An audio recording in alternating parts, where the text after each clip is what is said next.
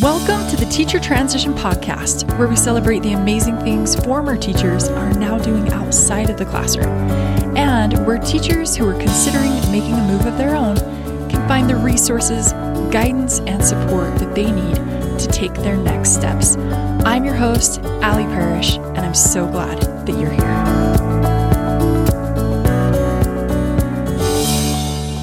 Today is a really special podcast episode because it's with Ethan. And Ethan and I worked in the same district in the past.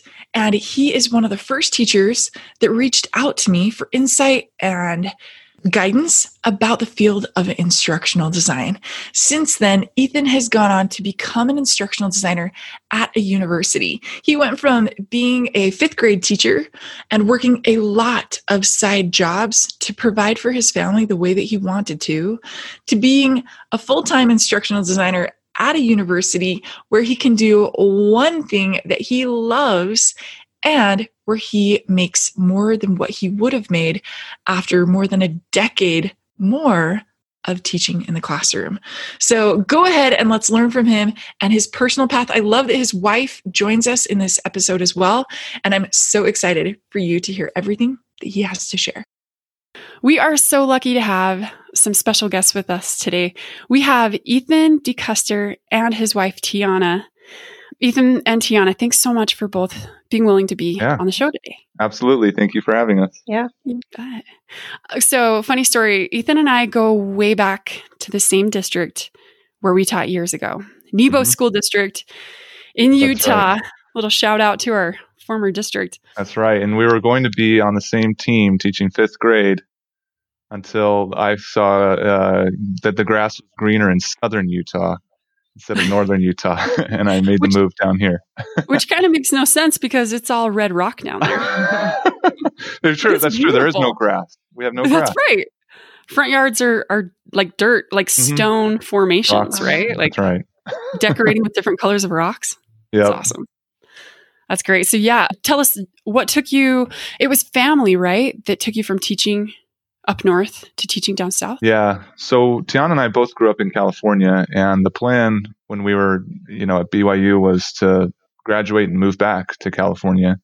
Well, that was around 2010, and things weren't looking too good there, especially for teachers. I had a few teacher friends in California during that time, and every year they get a pink slip because the economy and everything was just not doing well, and California wow. was really struggling really bad, and all that. So we thought we don't want to really get back into that. But my brother lived in St. George, Utah, which is right on the border of Arizona, Nevada, so right there in the southwest corner.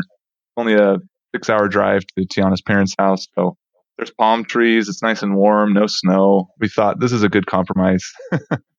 we decided kind to stay in Utah and uh, enjoy the warmer California ish weather.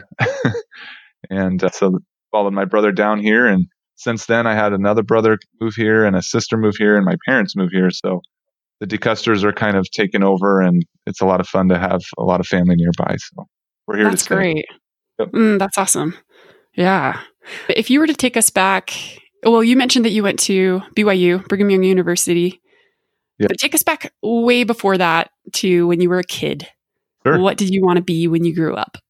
When I was a little, I have four older brothers, and so basically, I just wanted to be and do anything that they wanted to do. But once my brothers all moved out of the house, and I was kind of the one left, the oldest one, I started. I love to play the guitar. That's something I started as a teenager, and I started teaching guitar lessons to kids in my neighborhood. You know, ten through thirteen year old kids that wanted to learn how to play guitar, and I really, really enjoyed that and so I kind of found that I love music, but I didn't really want to make music a career. I thought that would kind of kill it for me. It wouldn't be fun. And I had heard all sorts of horror stories about how hard it is to make it as a musician. So I decided to be a teacher because, you know, it's not hard to make it as a teacher. Uh, but no, I, I, I really loved working with kids and I really had this passion for uh, communicating and building relationships. And it really made me proud to see these kids learn and grow and they're playing the guitar and the joy that it brought to them. And that just made me feel really good. And so early on, I felt that satisfaction of teaching and working with kids and decided uh, to to pursue that in uh, in college.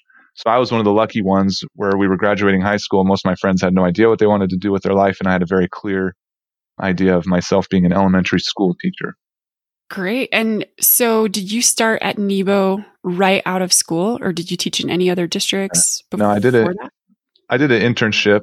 Uh, my cohort was in Nebo, and my practicum was in Nebo. And that's kind of the way that they did it. They had these partnerships with different districts around the university. So I did a internship in fifth grade, which was awesome. You get a you get your own class. It's not like student teaching where you're kind of an apprentice to a full time teacher. You have your own class, your own students, and then you have a coach at the school that works with you, and you also have professors from the university that work with you. You still turn in a teacher work sample and all that kind of stuff, but you get paid half salary. half salary right. was big bucks back then. I think we were living off of what nine fifty a month. Yeah. We had a brand new baby. The first two weeks I was a teacher, our first daughter Mackenzie was born, and Tiana stopped working at that point. So I was the sole income at nine hundred fifty dollars a month, and we've never been happier. well, we requested the Nebo School District because that was the school district that I was teaching at. So we had one car and we had to make that work. Yeah, exactly. Plus, people in that district already knew how to say our last name. So yeah. that helped. Good. Anyway, yeah. so then after that internship year at uh, in Payson, Utah, the principal there, he was a really great guy, and he got transferred schools uh, to Spanish Fork, Utah, and so he brought me along with him and gave me a full time position there. That's great. So that, that's where I taught my second year, and then from there moved down to St. George, Utah. Great. And I, I taught for him as well. Shout out to Ryan Pitcher, awesome principal. Yeah, he's really amazing. He, really I really awesome. looked up to him and wanted to be just like him. Right. He's a lot of fun. A lot of fun. Okay, so you graduated in 2011 and then you were teaching elementary school. What did you love about teaching and about the field? And um, what were some things that maybe you didn't love? Yeah. Well, there's a long list here, and I could talk your ear off about the things that I love about teaching. And uh, I, number one is just the kids, working with the kids, and like I said before, forming the relationships. I'm really a people person, and I love I love children. They're just they're just a lot of fun and really sweet, kind, and anyway. So getting notes from them and and things like that. There's one kid my first year in particular that really sealed the deal for me where I'm like, this is what I was meant to do. He was really struggling. He hated school, hated teachers and all this stuff. And he and I just really clicked and kind of turned it around. He made like two and a half years worth of progress in his reading level that year. And more importantly, in my opinion, he kind of changed his attitude about school and learning. I, I really like using my sense of humor and kind of getting the kids laughing and edutainment, as we call it. I like to write songs for them and play my guitar for them and try and make uh, the, the content more interesting. So involving stories, involving music, involving movement. You know, when we did Boston Tea Party, I set up a bunch of boxes up on top of a table and played really loud heavy metal music and had the kids rush up and grab boxes and throw them on the ground and shout, no taxation without representation.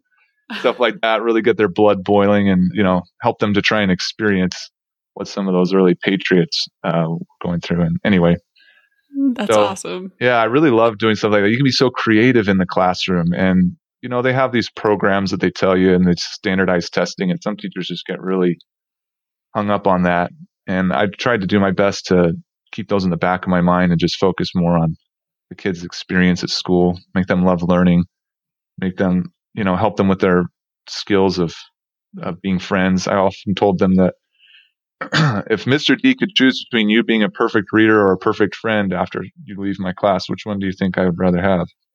And they all knew, you know, I, I really felt like the social skills and the interpersonal skills and things like that were of more importance than what was on the standardized tests. And so, you know, I never had like horrible test scores, but I never had like the highest test scores. And uh, yeah. that, we were fine with it. all the kids. Anyway, so I, I, really love working with the kids and and all that. Challenges that I had. My number one was um, just when things weren't going well with classroom management, bad behaviors. I I didn't feel like I ever really got the hang of that, like controlling children and, you know, herding cats, as they say. That was my least favorite part for sure. You know, having to, having to get strict or tough on kids and try to correct certain behaviors. That, that was, that was always kind of hard for me. And it, it's hard because I want everyone to get along. I want everybody to be happy. And when I've got a kid throwing a chair across the room, like it just kind of ruins my day. you know? Yeah. Well, it's probably because I taught him to throw boxes at the Boston Tea Party. So I think it's my fault. It's all coming full, full circle. and then the next thing you know, he's going to smash my computer to pieces. Hilarious. Anyway. Oh, so, okay. So you graduated in 2011. You were in the, the district where you started teaching. And when did you kind of start feeling the bug or yeah, what tell us your transition story from the classroom yeah. to what you do now. So so a really important part of that going back to that internship year where we're making less than a thousand dollars a month and trying to support a family on that. That was that was hard. I know I'm kind of joking about it, but it was it was really tough. And so a great opportunity that came my way, I was checking Craigslist for other ways to earn money, was a music store down the street hiring a guitar instructor. And so I thought, hey, I've done this before. I, I taught lessons when I was at home in California, and I uh, taught a few lessons here and there during college. You know, I drive to people's houses. This was a music store offering music lessons to you know a, list of 30 students or something, and each one, you know, you get X amount per month. So it's going to be a great supplement to my income. So I was very fortunate that um, I got to work there and worked with a really cool guy there at uh, Mountain Rock Music, it's called, and was able to supplement my income. And so we were able to kind of make ends meet and live a little more comfortably. Well, fast forward down to St. George, the, the guy that worked at Mountain Rock Music had a connection here at the music store. And so he connected me with him. And so now I've, I've, this has just become part of the gig. Like I teach during the day. I get there early to prep because I won't have any time after school because after school I go directly to guitar lessons until about six or seven at night, depending on the day. So I'd wake up and get to school by seven, seven thirty, prep. School starts at nine, gets out at three thirty. I'm contracted to be there till four, stay there till four. My first lesson starts at four thirty, so I drive over to the music store, and then I'm there for a few hours and come home late. And anyway, so that was kind of the the way it worked. And then I, on top of that, I we, we were able to buy a home. And so now I needed to earn even more. I started working with one of my teacher friends with a catering company. And now all of a sudden, my weekends, Friday nights and often Saturday nights, I'm out working parties and weddings and stuff like that, helping set up and take down for a catering company. And wow. my brother, he offered me some training in web design and web development. So I started working with him some afternoons on the weekends and stuff like that, especially during the summertime. I'd come into his office and help him with his websites and some of the work he was doing there. And I was just kind of running myself ragged. So when you ask about the bug, it for me it was just kind of getting burned out on working all these different jobs. A lot of people ask me, well, why don't you just have Tiana teach? She was a teacher, she has a degree, get the two teacher income, and there you go.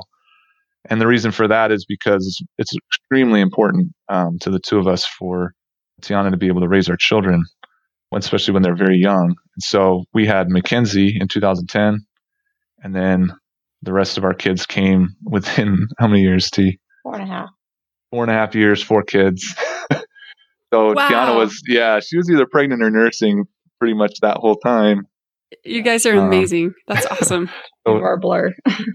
so that was Tiana. What was going through your mind all of this time as you're seeing Ethan doing a lot of different jobs and kind of trying new stuff and things here and there. How was that? Oh, I grew up. My dad, my dad was a teacher. He was a high school teacher, and still is. So I and he would always take extra jobs, summer school, coaching, extra classes. So I was kind of used to that already. And we had talked about when we were um, still in school what our plans would be, and he wanted to be a teacher, and I was willing to support him in that. But then I told him, I was like, you've got to make sure, you know, that you have other sources of income to help um, support that. So he was willing to do that. He's a hard worker and he was okay with that. Um, the plan that we kind of had from the beginning was for him to always go back and get a master's in his education way, but we weren't sure what he was going to do with it. He kind of always, the default answer is to go into administration, but he wasn't really feeling that. So these last few years since he graduated, what you taught eight years. Mm-hmm. So the first like five years he was teaching, it was kind of just feeling it out and trying to get a sense for what he wanted to do when he left teaching. And it took him a while to figure that out, which is, you know, fine. But yeah, working all the extra jobs and stuff, it was a little hard. right. Yeah. So, so yeah, I just kind of got burned out after doing all this work, all these jobs and thinking, I just can't do this forever. And I'm looking at the long term. My kids are getting bigger. My kids are starting to enter school. And I'm looking at the salary, you know, in a school district, they just got these steps. And they used to have lanes. Now they just consolidated it to one lane with a bunch of steps. And each step is a year that you teach. And each year it's an $800 raise. $800. Mm-hmm. So I would have to teach in order to, you know, get to a more comfortable salary, to teach for decades, you know, and in the meantime, my kids are growing up and I want to provide better for them. Anyway, so that's when that's when I figured I and this was the hardest decision, but to me it was I need to put my own children ahead of these other kids that I'm working with.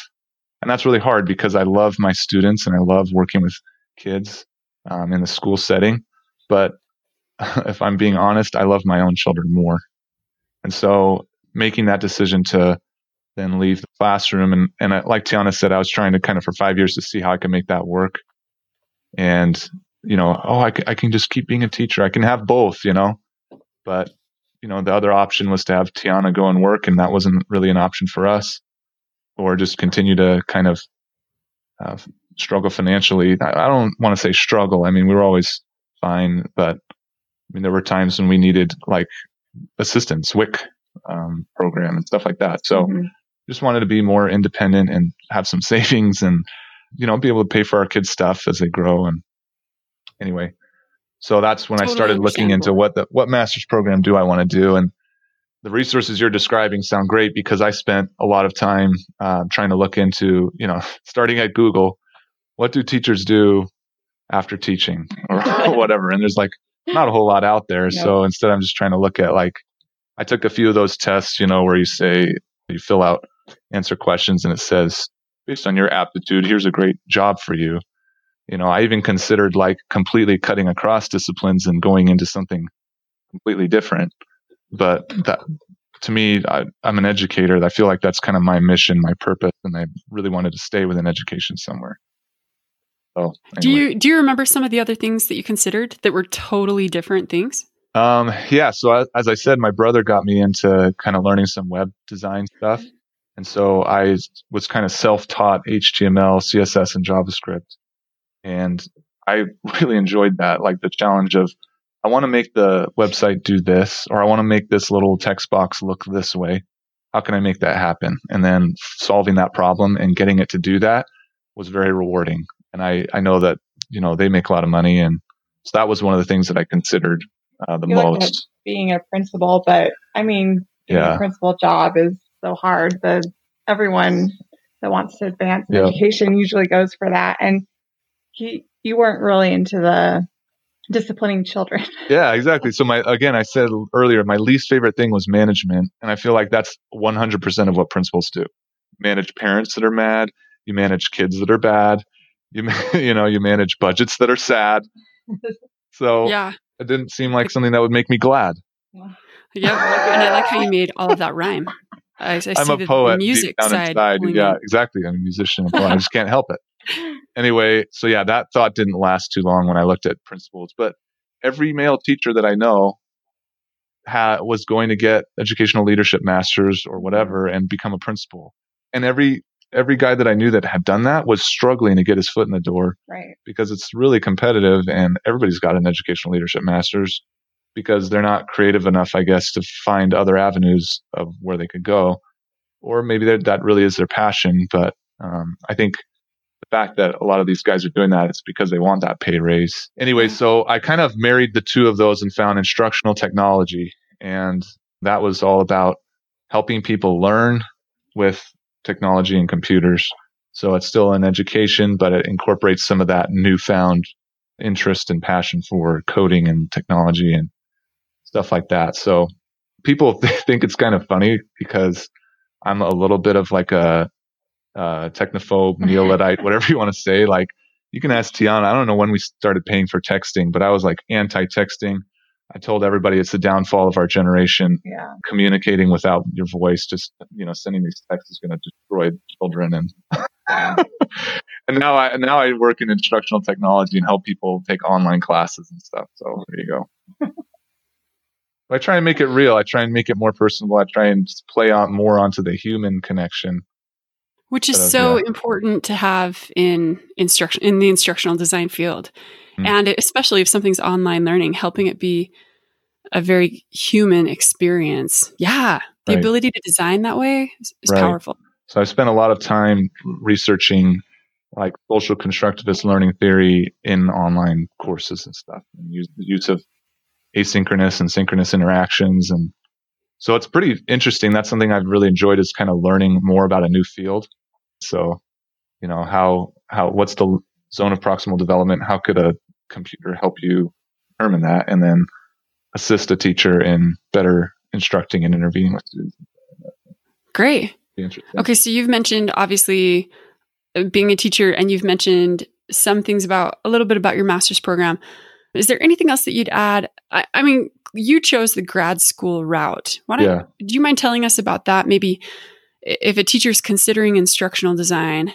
Right. I know you and I when when we chatted back in the day when you were trying to figure, you know, to to look into instructional design while I was doing it. I think you asked about schools and yeah. things like that. Give us insight in into yes. how you where you applied or or things anything you think a teacher would want to know. So we as I said we owned a home in St. George and so we weren't interested in continuing to just move around or wherever. I knew that I, I wanted to stay there and my kids needed to get some roots. grandparents were here now and all that kind of stuff. So I wasn't really looking at um, moving away from St. George, which is kind of a smaller community.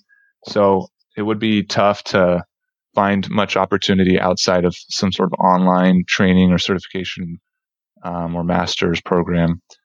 So I started looking around and I start, yeah, I kind of did a national search of different schools that would work for that.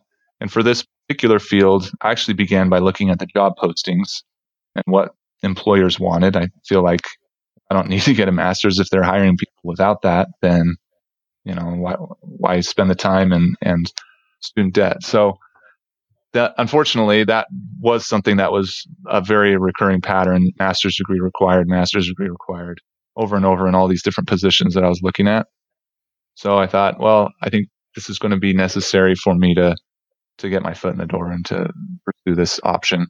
So that's why I decided to do grad school. But now that I've worked at a university, I definitely encourage people don't go to college unless your job requires it. Like if you don't have to go and get into debt and spend the time, just start working and start and get a certification of some kind or get training on other different skills that employers want. But this this happened to be a field that required a degree. So Utah State had a great tuition because I was a resident of Utah and had a really great reputation for their instructional technology and learning science department. So that was what I did. And I luckily I had the foresight upon graduating from BYU to take the GRE because I thought at some point I'm going to want to do the master's thing. So how did you go about getting a job after graduating?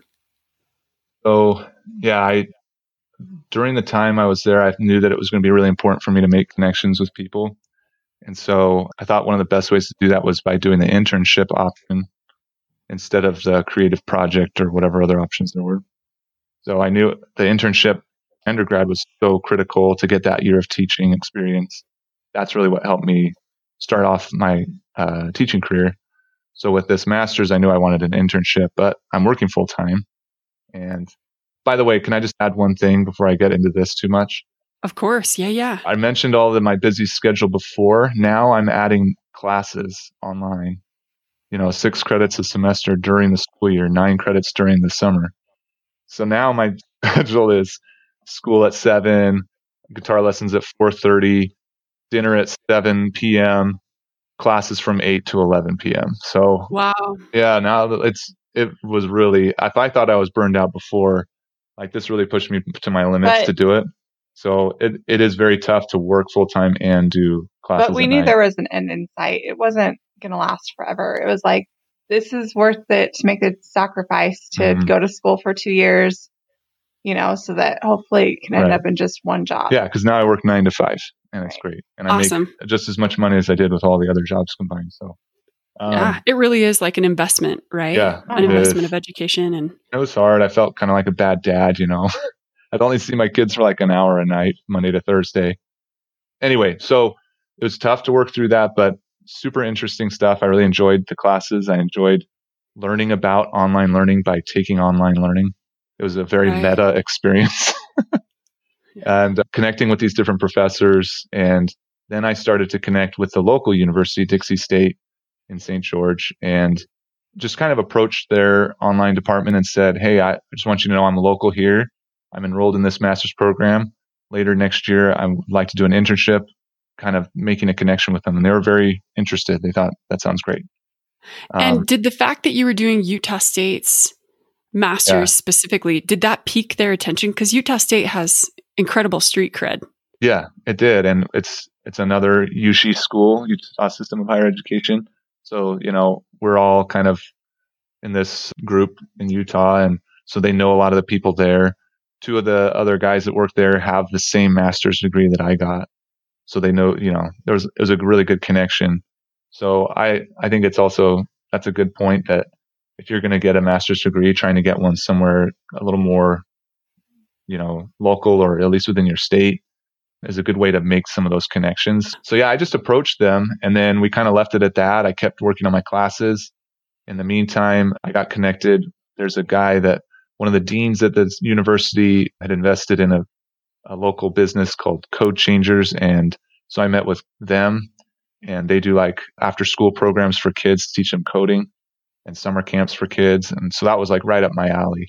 So I ended up doing my internship with them and designing some of their because it was summer camps during the summer when that you had off right. for teaching. So exactly. and you had the time to do it. yeah and they paid me too which was awesome.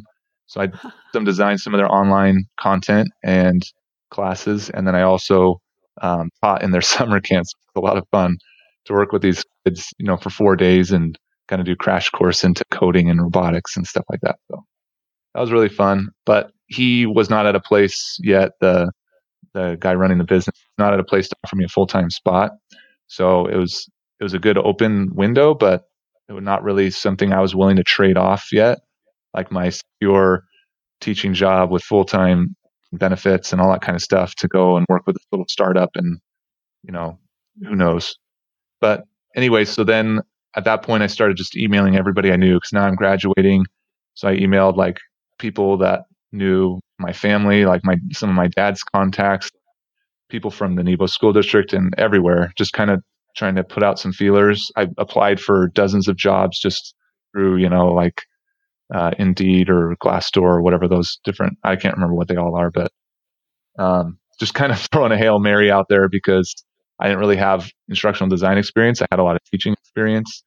But anyway, I, I connected with the director again at Dixie State and he kind of took a chance on me and thought, you know, this guy seems eager. He seems smart. He seems persistent. Let's just kind of see what he's got. So he threw one project at me to work on an education course with one of the education faculty. And I knew that this, this was my golden opportunity. So I put 110% into it and went overboard on it. And he was very impressed. And uh, the faculty member was very impressed, and everybody seemed really happy with my work. So this was only a part time deal. I'm still teaching full time at school, um, but I quit guitar lessons in order to free up some time to do this project. And they paid me for the project as a contract worker, you know.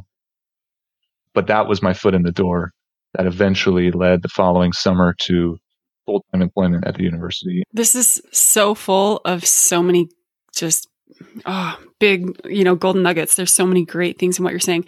Part of what's coming to my mind is some teachers, you know, myself included, that can't see what is in the future. You know, like you wouldn't have been able to see that summer opportunity right of teaching while you were in the classroom or before enrolling in the program. Do you have any advice for teachers that are, I don't want to say sitting still, but are a little fearful of taking yeah. step one and two when they can't see step seven and eight? Yeah, that's a really good point because I can speak very confidently now based on where I'm at and looking back in retrospect. But I was very afraid as well. I mean, this was like all I could think about for that whole time, like that summer and, and then trying to get a job after and just thinking like, you know, it, it's not the end of the world if I continue teaching and kind of doing things the way I've been doing it. And I, I had the faith that eventually something's going to work out somewhere, but I always thought that it would be somewhere else. And that was something that we were a little nervous about was we really love this area where we live and we're starting to set down these roots and our kids are making friends and they have their grandparents and their cousins. It's a really cool community. We love this area, but the instructional design jobs are elsewhere. They're in California. They're in Northern Utah. They're in Georgia, right. wherever. And so I was always a little nervous that, you know, maybe I could find a remote position. I doubt someone would give a, a newbie a remote position like that. And, and basically what it came down to was this. If I, we set a number and if there's a job that can exceed this number that's somewhere else, we'll do it. But otherwise, the quality of life that we have here, you know, when you think about a teacher's salary, that's the other thing that I, that I often tell people is that it's not just about the money you make. It's about the feeling you get from your job, feeling very, a lot of meaning from teaching kids and all the other things that come with it, the time off during the summer, you know, the, just feeling of satisfaction. That's something that you can't really put a price on. And so the life that I had, yeah, I was getting kind of run ragged trying to make ends meet financially. But in my job, I loved going to my work most days. And, you know, it was, it was really rewarding. And besides just with money. So money's not everything, but it was starting to become more and more important to me. And so we, you know, we said if there's a certain number of jobs somewhere else, we'll go there. But we yeah. just kind of felt like, you know what, we'll keep doing the best that we can and raising our family right and doing the things that we know are are right and and working hard, taking opportunities and not just kind of sitting back and waiting for something to happen. So yeah. if I hadn't emailed all these people, I'd probably still be teaching and wondering when's when's it going to happen for me. Yeah, right. I do have a lot of instructional designers who after they do a grad program, they'll reach out and they'll be like, "Okay, I've graduated, but mm-hmm. how do I get a job now?" Yeah. And they're there's still kind of this canyon in between universities and the workforce. And anyway, so I guess that's great. What I would say to people in that spot is that it's okay and it's totally normal to kind of be nervous about it, but you just got to keep moving forward. And as you do, your skills improve, make new connections with people, and things just kind of start to fall into place. And if you if you have to move or relocate, I, I can't really say a, a whole lot about that because it worked out where I didn't have to do that. But I would say, you know, just look at the quality of life of what you're kind of willing to sacrifice to get that new job. So that's great. And thanks for your example of, you know, being proactive about it as well and reaching out to people. Mm-hmm. You mentioned the kids and you know how valuable it is to the interaction with them. I think a lot of teachers are afraid of things that they're going to miss. Yeah. Is there anything that you miss about teaching? Are there things that you don't miss? You you've mentioned that uh, financial reasons are a big right. part of why you pursued something else, but yeah, any is. insights about teachers that are like afraid of what they're going to miss, or things that you love in your job now that you didn't necessarily experience as a teacher? Anything yeah, along any of those lines? Absolutely, yes. So for me, I think, like you said, when you're young, so I was 24, I think, when I first started teaching and just wanted to change the world and who cares about money and all this kind of stuff, right? You have no real foresight into like, one day I'm going to have to retire or, um, one day I'm going to have children that need uh, a car or whatever. You know, you don't think about any of that stuff. You just kind of think about the here and now. And so I was definitely that way. I wasn't really looking ahead too much. So I think as I grew older, I think I was 30 years old when I started the master's. And so now my kids are getting older and I'm starting to kind of just mature a little bit and look a little bit more down the line. I started to kind of think about what made sense for me and my family because that's always been my priority. And I used to think, like I said, I could make, I could do both, kind of have my cake and eat it too. But then I started to realize just the, the reality of finances kind of sank in. And yes, I, I really miss working with kids a lot. I miss the energy. I miss the variety. I miss the fun stories. I miss the laughter because now I sit in an office that's quiet and which is nice at times. You know, there are mornings when you're kind of tired and you don't really feel like, you know, getting up in front of a group of students and talking for six hours or whatever. I definitely had hard days like that when I was a teacher. And I don't miss the fact that there's this show time, you know, every, every nine o'clock they're in your, their bell rings and they're in your classroom and you better be on and you better be ready. And even if you're not, you still got to fake it. And uh, yeah. anyway, so that is certain stresses from teaching that I don't feel anymore. I don't have that kind of my I feel like my stress has gone way down. That's been a perk.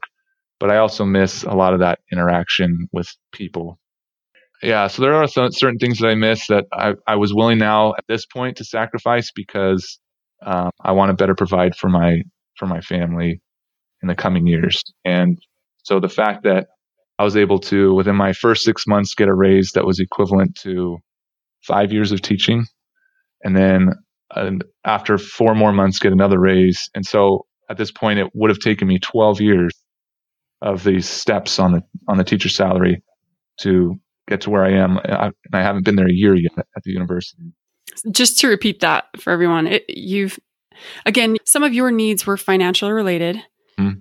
and in less than one year of work there, you have made as much as you would have made after 12 years of teaching yeah. in increased pay. Did I say that right? Yes, that's correct. Now, if I, when you factor in all my guitar lessons and all my other hustle jobs, that's different. You know, that supplemental income right. would add more. But I'm just talking about apples to apples. My job now is just teaching.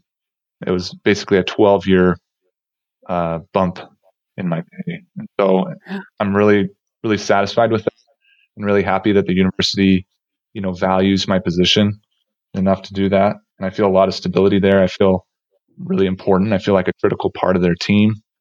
Whereas with teaching, like you're. When I when I put in my thing, they're like, okay, great, yeah, okay, just do this, this, and all right, see you later.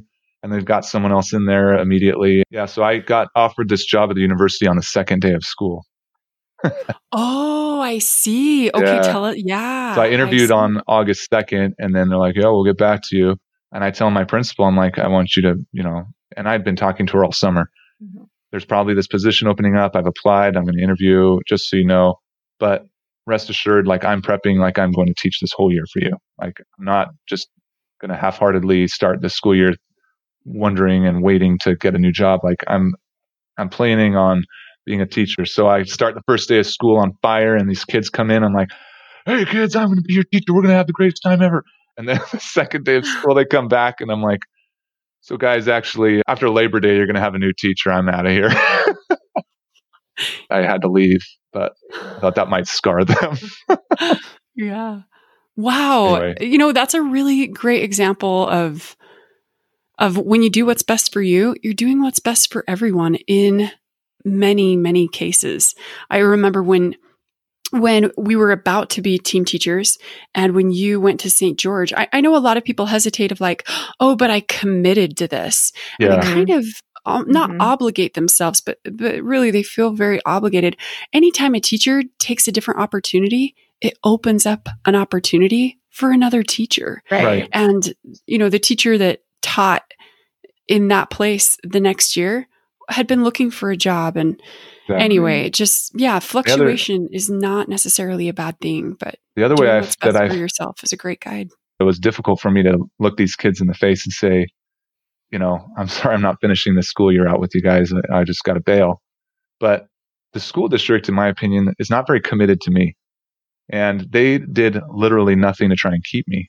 So if if you approach in other in professions, you approach say, yeah, I'm considering going with this other job and blah blah your employer would probably sit down with you and say, let's talk, let's figure out what's going on and what we need to do to help you out and whatever.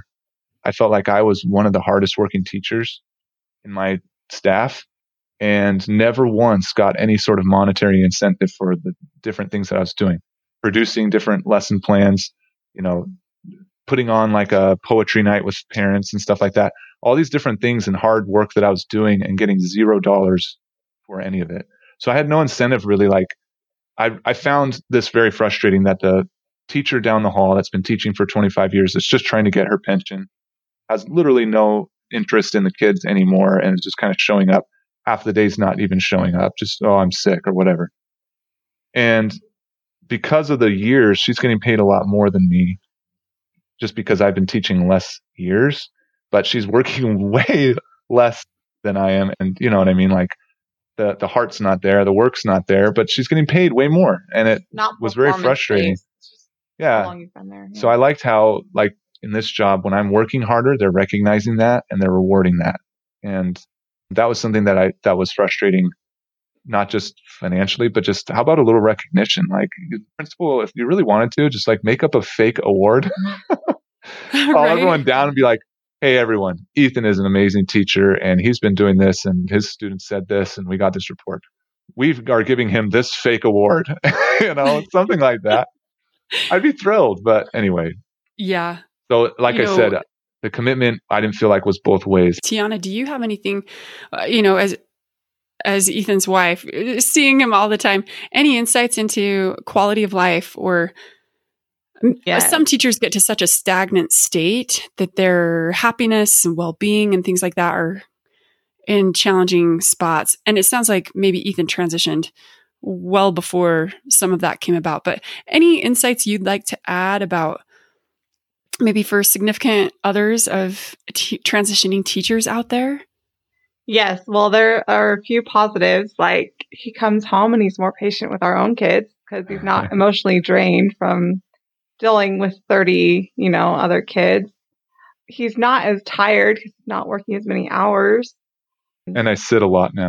but that, I mean, but that's a con, right? Like he comes home and he's not as tired, but he's also uh, needs to find another way to get that energy out Yeah. the hours are a lot better for our family.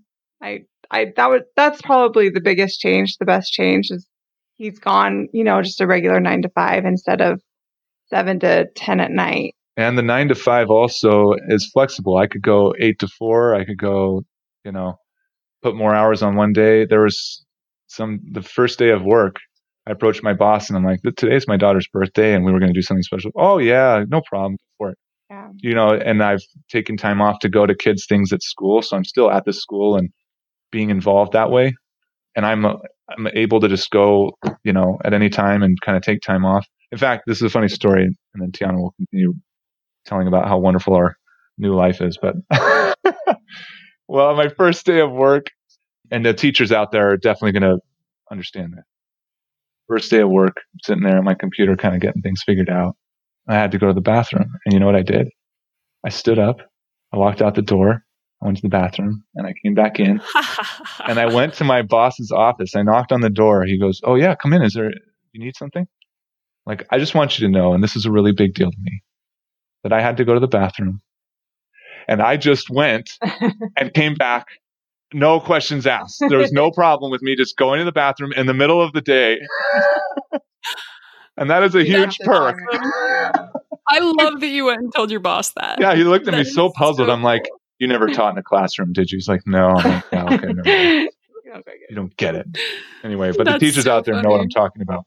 Oh, Yeah, people Yeah. always ask me, say, "Oh, I'm at the university now," and they say, "What do you teach?" Yeah. And I tell them, "I don't, I don't teach really. I work with teachers to help them make their courses, and then they teach them." You know, yeah. One of the one of the hardest things that, that was it or leading up to my changing jobs was that just feeling kind of like a sellout. You know, like, Hmm. oh, the 24 year old version of Ethan would have looked at me now and been like, God, you're such a sellout. Like, what about the the kids that really need you and you're you're just turning your back on them because you want to get paid more or whatever. But kind of have evolved from that mindset to the fact that my kind of um, progressing and I'm still an educator, but in a different capacity. And I'm still improving learning and I'm still helping people better themselves through education. Just a little more indirect and in a different medium than in the classroom with kids. But, you know, I don't know if in five or 10 or 15 years, if I might take another step and say, you know, I need to make another advancement in my career. I kind of wrestled with that for a while, but again, what and what I kind of end up coming back to every time is I, I need to be there for my family financially and just with my time spend time with my kids. I read with my kids every night now. And we read books together and play games together. It's really clear that you value your family. It's really clear that you have a reduced stress load things that you mentioned about you know maybe i'll i'll keep doing more and do something different in the future mm-hmm. like i think you know maybe something along the same career path but right oftentimes it's not a final destination. It's really the fact that we're continuing the journey. Right. And a career path is that word of path because we continue to go forward and allowing ourselves the freedom to do that, I think is is so important. You mentioned briefly a few minutes ago that you help teachers uh-huh. prepare to teach. Like basically, what do you do at Dixie State University yeah. as an instructional z- designer? Yeah. You know, like generally, what do you do, and maybe what does a regular day look like? Can I tell you one and, thing? That, yeah, yeah. From Go ahead, being a teacher, one of the greatest perks is when somebody asks me, "What do you do?" I say, "I'm a fifth grade teacher," and they know exactly what that is. They picture it in their mind, and they know exactly what I'm talking about. And now everybody just does what you just did. They're like, "So what do you do?" I'm a learning designer at Dixie State. Okay, like what does that mean? You know, so I have to end up and explain it all. So my job now as a learning designer is to work with faculty that are going to teach online and they don't know how to design for online.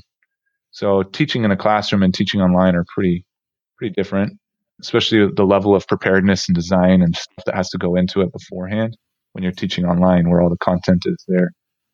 So my job is to help work with a subject matter expert to create an online course and then you know make it pass our standards. And then they're prepared to uh, deliver that course in the semester and into the future the, our department's called digital and extended learning. And in the future they're wanting to do more adult learning and you know continued learning and things like that. So i'll probably end up working a lot on courses that are just kind of like micro courses or certification courses or uh, programs that are meant to target a different audience than just our base at the campus. But anyway, for now, my that's my main job is designing and developing online courses for faculty. It's great. And then what does maybe a regular nine to five day look like for you? So I'll come in and check the emails and put out any fires that might pop up. this isn't working. My students are trying to do this and it won't work or whatever, you know. Fix some bugs. So I'll, you know, I'll do email and kind of map out my day. I'll spend time on each of the courses. I'm usually working on about four or five courses at once. And so I'll kind of take an hour and a half to two hours for courses. Then, yeah, I, I also spend some time doing research. I like to sharpen the saw, as they say. So I'll just read other papers or look at other universities or just kind of see what I can do to improve what we're doing. I've gotten a ton of really great ideas by doing that. And then I also spend some time just meeting working on like bugs and fixes. Yeah, going to meetings is a big part of it. Meeting with professors weekly. But I, I like I love to look at something in the learning management system. We use Canvas and saying this doesn't work the way I like it to. Is there a way that I could make that different or customize it a little bit? And then I get to use some of that old HTML, CSS kind of solve this problem stuff, and it's I enjoy that too. But that's a more minor part of my job. Most of it is meeting with professors and helping put together their courses on Canvas. Everything that you just described as your job is so different from the instructional design work that I did at a learning production agency, right. like at an instructional design agency. And there, there wasn't really, are you in an office that has like its own walls by yourself? Not, not yet. We've been, okay. we've grew out of our original office space. So we're kind of, I, they've converted a conference room into these little nooks for us. But they're okay. uh, remodeling one of the buildings, and one of the wings is going to be just for our department, and we'll have our own office space then. Yeah, interesting. It's all so different. The yeah, different places where I've worked, if it was an agency or a large corporation, mm-hmm. there was quite a bit of interaction with coworkers because we're all sitting right together and collaborating on creating courses and things like that. But mm-hmm. yeah, just just what you said has really reminded me that yeah, that it's very different in different settings. Thanks yeah. for that. Okay, so K Large 16 asked, could he share about the differences between working for a university versus working for a district or private school corporation? How did he get his foot in the door and what types of higher education would he recommend for working in a university setting? Yeah. Some of that we've probably already addressed, but is there anything more that you'd yeah, add so, to what we've shared? Like I just said, you want a master's of education. It's a little bit different. I mean, it's not super different, but they, they told me that's more of what the universities will look at it's pretty different. The district is a lot more didactic and this is the way we do things. There's a system. There's like, there's policy out the wazoo, like, and you have to study it. I remember sitting through staff meetings and like reading policy out loud, stuff like that. I was shocked my first day at the university. They're like, all right, we've got this orientation you're going to go to. So I show up and I'm just waiting for the policy, you know, and they're like, all right, this is this, how your health insurance works and blah, blah, blah. Any questions? I raised my hand. I literally I said, "So when are we going to like read all the policies and stuff?" They're like, "We don't have to do that. If you want to know about a policy, go read it." I'm like, "Are you kidding?" And then I, there was always people in my classroom, and uh, people would make a, they would observe me. They'd look at my test scores. They'd look at student data and what interventions are you doing. And there's a lot more red tape around different things, which I think makes sense because you're dealing with children and stuff like that. But in the university, like the faculty that I work with, they don't really have a lot of those limits or, or bounds or evaluations or things of that nature. So the university is a little more hands off and academic freedom and stuff like that, which is good and bad because you don't have no like PLC happening. You have no real like data driven. How did my students do with this? Oh, well, let me, let me change that. You know, it's not quite as student centered, I would say, but anyway, I, I feel a lot more free, the scheduling and the office environment and everything, the way that they do their funding and all that stuff. It, it feels a little bit more um, breathing room, I guess you could say. But at the same time, it is a public institution and you know, we have our fair share of challenges as well. In the place where I'm at, I don't really have to deal with a lot of that type of stuff. You know, Thanks for the insights. That's great. Yeah. Um, our next question is from DKC1299. He is actually an instructional designer in North Carolina. Mm-hmm. And his question was What made you stay in the education field rather than pursuing corporate or government positions? That's a really good question because, like I said, when I did enter the master's, they kind of said you need to figure out fairly early on which of these degrees you want to get at the end of this program. And I was kind of overwhelmed at first, like, well, geez, I don't know. I, I could see myself doing any of these things. These are all interesting to me. I love the idea of being in a corporate or private sector where uh, sky's the limit and you can make money and all that kind of stuff. But I also love the stability and and uh, kind of consistency of the public education world. The other really cool perk is that the Utah retirement system that the school district used is the same one that the university system uses. So all the years that I worked for the school district have are I'm continuing to build on that as far as building a pension and things of that nature. So it's not like cool insight. Yeah, if I if I had gone into the private, my pension would have been for only those eight years or whatever, and been pretty measly.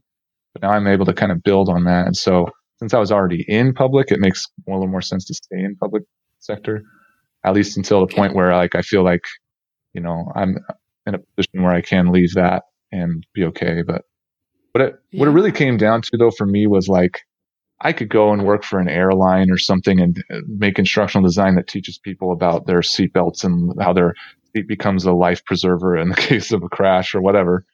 Or I could go and work for Bed Bath and Beyond and do training videos on how to sell people soap or whatever. But I don't, I, for me, I have a very strong sense of purpose and I want to help people learn to improve their lives. And to me, that is elementary education to me was that's like the most core. I mean, it doesn't get any better than that as far as influencing the lives of children to set them on a path while they're developing and maturing. But with uh, university, you've got these students that are seeking a better life through education and they want to learn to get a degree, to get a good job. I want to be involved in that path from the K through uh, graduate, whatever, somewhere in, in that system, that pipeline. I want to help people to become educated and to better their lives in that regard, not just teach people about how to use a life jacket or sell stuff or whatever. To me, the corporate world was more of that. I understand that there are corporate, you know, educational services. So, you know, like Pearson or other really big education companies that provide materials or textbooks or services or tools or apps or whatever. And I, that would be my second choice is I would want to work for one of those types of companies that creates learning technologies that goes to students directly. But again, I want to be influencing students in K through 12 or in, in college. I don't want to just be working with consumers as my audience or customers or whatever. Like I want to be involved in the education world. So, also, we wanted to stay in this area and Dixie yeah. State had, you know, the opportunity right. for him. Yeah. Otherwise, we'd have to move probably. Exactly. So I looked at other like corporate jobs and stuff, but it just wasn't enough, I guess, to to win me over. And as I said, I'm open minded, and perhaps in the future I will do that. But at this point, it made the most sense for me to stay with the education system, and that's kind of where my heart is. I really believe in public education and sending kids to school. Kids, the way that we promote community and democratic values and all sorts of stuff like that. So I'm it's clear, a big believer. It's very that. clear that you're passionate about the people, you know, and about education, and I love that. I admire that. I totally get it. Yeah. yeah. Our last question is from Jack Attack O, 1987. And she says, I'm a new mom in a new city who's trying to find a hustle and get a job in instructional design after teaching for seven years. She said, What kind of learning path would you recommend for an elementary school teacher making the switch to instructional design? Networking, resume tips, etc. Mm-hmm. What would you recommend? Yeah, well, we've we've mentioned there's a lot of different avenues you can go. If you wanted to go with kind of the university or community college route, as far as kind of an immediate hustle, one thing that I found that I, I had no idea this existed, but there's uh, these standards that courses have to meet, and so universities will send their courses to these reviewers. And at least with the set of standards we've used, it's called QM, Quality Matters. They have a rubric and they have uh, trainings that you can do to become a QM certified reviewer. And you get paid, I think, like $250 per review. It probably takes you four to six, maybe eight hours to review an entire course. So I don't know if that, that might be one thing that you could look into getting certified to do that and just start, you know, connecting with anybody. We send our courses all over the place to all sorts of different people to get reviewed. So that's kind of a cool little side job that you know, if I was still back in the hustle mode, I might try and do more of that as well. A lot of people will teach adjunct. I know quite a few teachers that were in my district that started teaching adjunct, and then that's kind of a way to get connected. So several of the education professors are also involved in the school district. So that's another thing that you might find if they have a continuous posting or a pool they're trying to make of possible part-time instructors at a local community college or university or something like that? Online courses. Yeah and teaching online especially as a as a working mom like that would help because then you can do that at your schedule you know whenever you have the time to do that. There are ways that you can become kind of like an online certified teacher. So you can look into stuff like that. We have in our district an online school and i know that they're hiring people to, to work with students K through 12 students online. I don't know if they require certain schedules or not, but my guess is it might be a little more flexible that way. There are certain universities that will hire online teachers from out of state. There's a few at uh, Dixie State that teach for other universities, just one class online, you know, all over the country or whatever. So that's another way you could kind of look into that. As far as instructional design, when I started with Dixie State, it was just as a contract employee. So he might have even done that without my master's degree. I don't know. because really what it comes down to is just what you produce, these deliverables. And if you do good work and you kind of know what you're doing, you have an eye for it, you understand the learning theory. And that's what teachers offer. In fact, all three of the designers they've hired so far have been former teachers. So they're very marketable. And I was part of the hiring committee for the second few designers. So they hired me and then I got to help them interview and hire two more people with the same position as me. And we were going through the different resumes. And I can tell you that not just for me, but for my supervisor, my director, for the other people that were on the hiring committee, K through 12 education experience was like one of the biggest things that we said. Person knows what they're doing. They understand how people learn versus somebody that says, Oh, I've worked at, as a manager here and a computer technician here. And now I just got my master's in instructional design, you know, management experience, whatever, pah. Computer skills. That's a little better, but teaching skills and education skills and learning design, curriculum design. As a teacher, you do all of that. And so you already have a lot of those built in skills. And we found that to be super helpful. So um, I'm so glad. I'm so glad you shared that because I think for for some of our audience and some of the teacher field, they feel like, oh, I'm I'm just a teacher. Yeah, whatever. I thought You're that pedagogy rock star. Exactly, and that's a valued thing, more valued almost outside of the classroom than it is inside, where they just kind of take it for granted, like, you know, you yeah, you know all this and you know how kids learn, but at a university, they're like, something I found is that they don't really lot not a lot of faculty or teachers or professors or even staff know about teaching and learning. They're just is, experts in their field. Right, they which is funny because incredibly yeah, well. Right, but it's a teaching university. We don't do a lot of research. You'd think like we'd have really, really emphasis on teaching and learning. And at this point, you know, they're kind of working towards that. And that's why I think that they want to bring on a lot of former teachers because I don't just make those courses for the faculty. I also kind of teach them how to be a teacher. And like you know, explain to them the value of an objective and an assessment. uh, you know, or that's kind of foreign to some of these people. And so anyway, but back to like kind of getting your foot in the door. If you were just to kind of approach them and say, I'm a professional teacher here on my resume, you want to put things like curriculum design. I've designed assessments. I teach based on data, you know, that I've collected through these assessments. I know how to write clear objectives that use Bloom's taxonomy verbs and all those kind of things that you kind of feel like well, I'm just a teacher and that's all I'll ever be. But to them, they're like, oh, wow, you, you understand backward design and uh, universal design and all, and you understand learning theory. Wow, we, we don't really have anyone here around that knows that type of stuff. So, um, right. Or presenting it in that way. These words before? That's amazing. Yeah. Yeah. yeah so I think just offering your services and maybe even just I don't know, volunteering to work on a project or say, Hey, do you want a teacher to review something that you've been working on? I'd be happy to just give feedback. If someone approached me right now from the school district and said, I'm willing to give you five hours a week where I just look through and click through all of your courses and tell you what I think and give you feedback, I would love it. I would pay for that in a heartbeat. And then if, if that started and we had that relationship, then who do you think we're going to talk to when we have the next job opening? You know what I mean? So anyway, just kind of finding the right people to talk to and kind of being friendly and persistent and offering your help. I don't know. Stuff like that. That's great. These are amazing insights. Thank you so much for this. But before we wrap it up, is there do you have two teacher transition tips? You know, tips for teachers that are making their move. What would you recommend? So the first one, Tiana kind of mentioned this, is that sacrifice. There's got to be a trade-off when you make that change. And yeah, if you haven't really reached that point yet, then you know, then don't do it. If it's not, if it doesn't feel right, if you feel like it's not worth it to make that change, then just don't do it and stay where you're at. But if you've reached the point where maybe you feel overworked or maybe you feel a little bit disenfranchised with the system or the kids are just you're not as young as you used to be and you want something more maybe it's finances just know that there's going to be that trade off and that there's going to be things that you'll miss.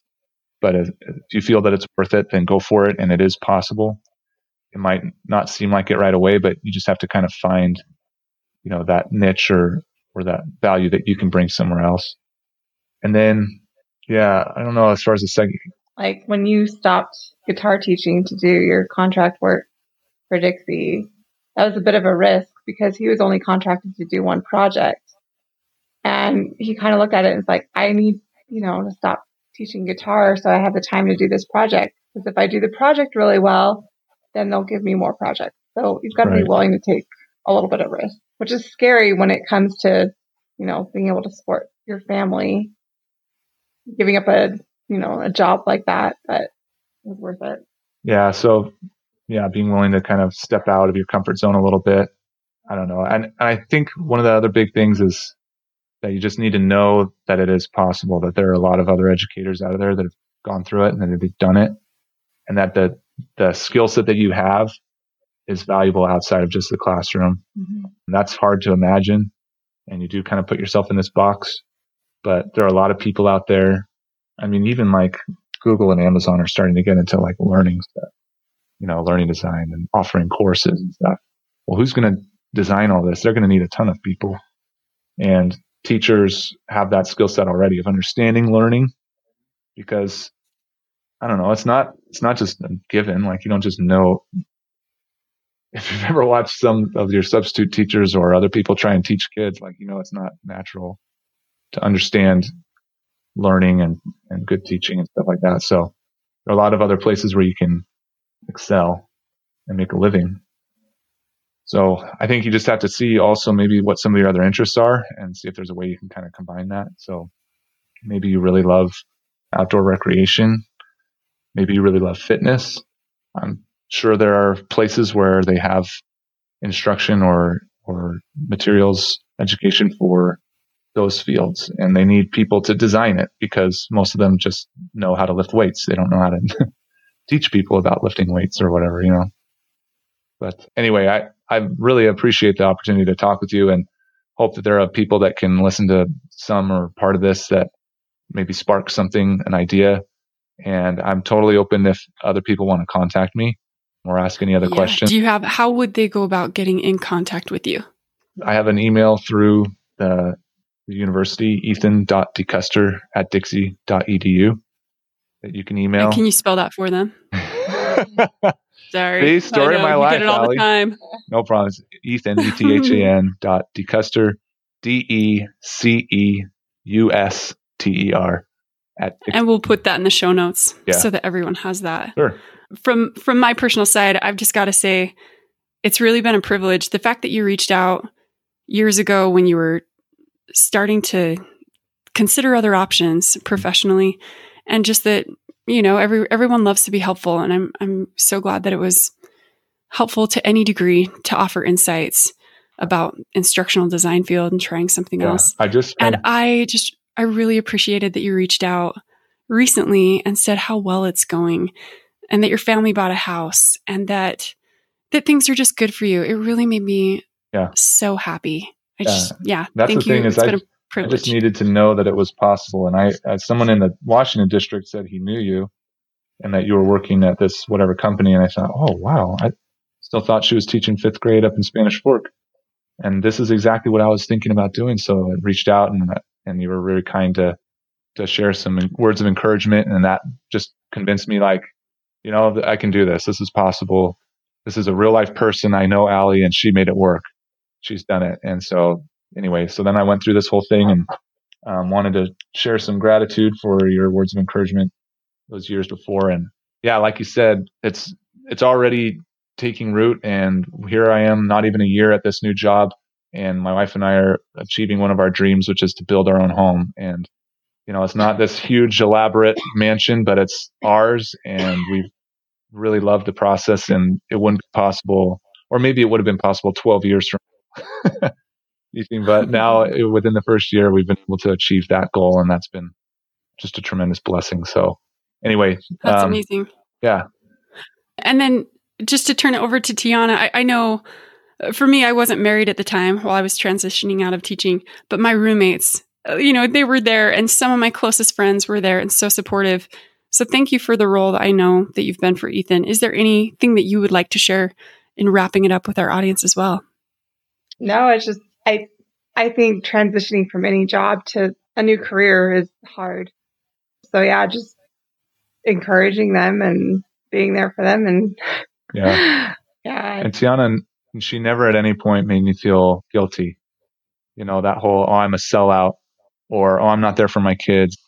She never, ever made me feel that way. She was always so supportive and you can do it, Ethan. There are plenty of nights where I was like, I'm just not going to do this assignment because I'll still get a B or whatever, you know, and I just, I just need a break room. And she's like, nope, get in there, Ethan. You, you can do this and I believe in you and you're a good, you're a good hardworking man. And we, uh, me and the kids, we love you and we support you and everything. And she's always tells me how proud she is of me and, and Maybe doing, taking the kids away for a couple hours so they can work on homework or whatever. Yeah. Give them some quiet time every once in a while. No, she's been really, Way to be a team, you guys. yeah, That's awesome. Thank you again so much for being willing to share your path and your insights and advice and examples. Really, I know I know those who are listening really appreciate it, and just thank you so much. of course. Yeah. Thank you. Okay, take care, guys. Thanks. You too. If you want to open new opportunities for your future with your teaching skills, then enroll in our course from teacher to instructional designer. This is so much more than just an online course. You will finish the course ready to confidently apply to jobs with a resume and cover letter that are already created for you with customizable templates and with your personal portfolio that showcases the instructional design skills you already have and those that you will gain through the course. You'll receive a professional development certificate that you can share with your school for PD hours. And you'll also have the option to get a certificate in instructional design and instructional development that you can showcase on your resume. On top of that, I'll show you the best places to find the kind of job you want. And our whole community is here to support you in our private course member only group. So your future is calling. Are you ready to answer? Go to teachertransition.com forward slash ID and sign up now. Don't put this off. There's a limited time coupon code that's on the checkout page and it won't be there for long. So sign up now. Let's get you and your incredible gifts on their way to the future opportunities where you're needed. This episode may have ended, but connecting doesn't have to. Join us on Facebook or Instagram and get the support and inspiration you need in your personal educator path. If you're loving the podcast, help us spread the word. Leave a review or screenshot the episode, share it on social media, and be sure to tag us at Teacher Transition. Who knows? We may even feature what you share on our social media feed too. Until next time, teacher friends, be sure to click subscribe so you don't miss out on any of the upcoming episodes. Good luck with the great things you're up to right now, and keep looking forward to the amazing things to come.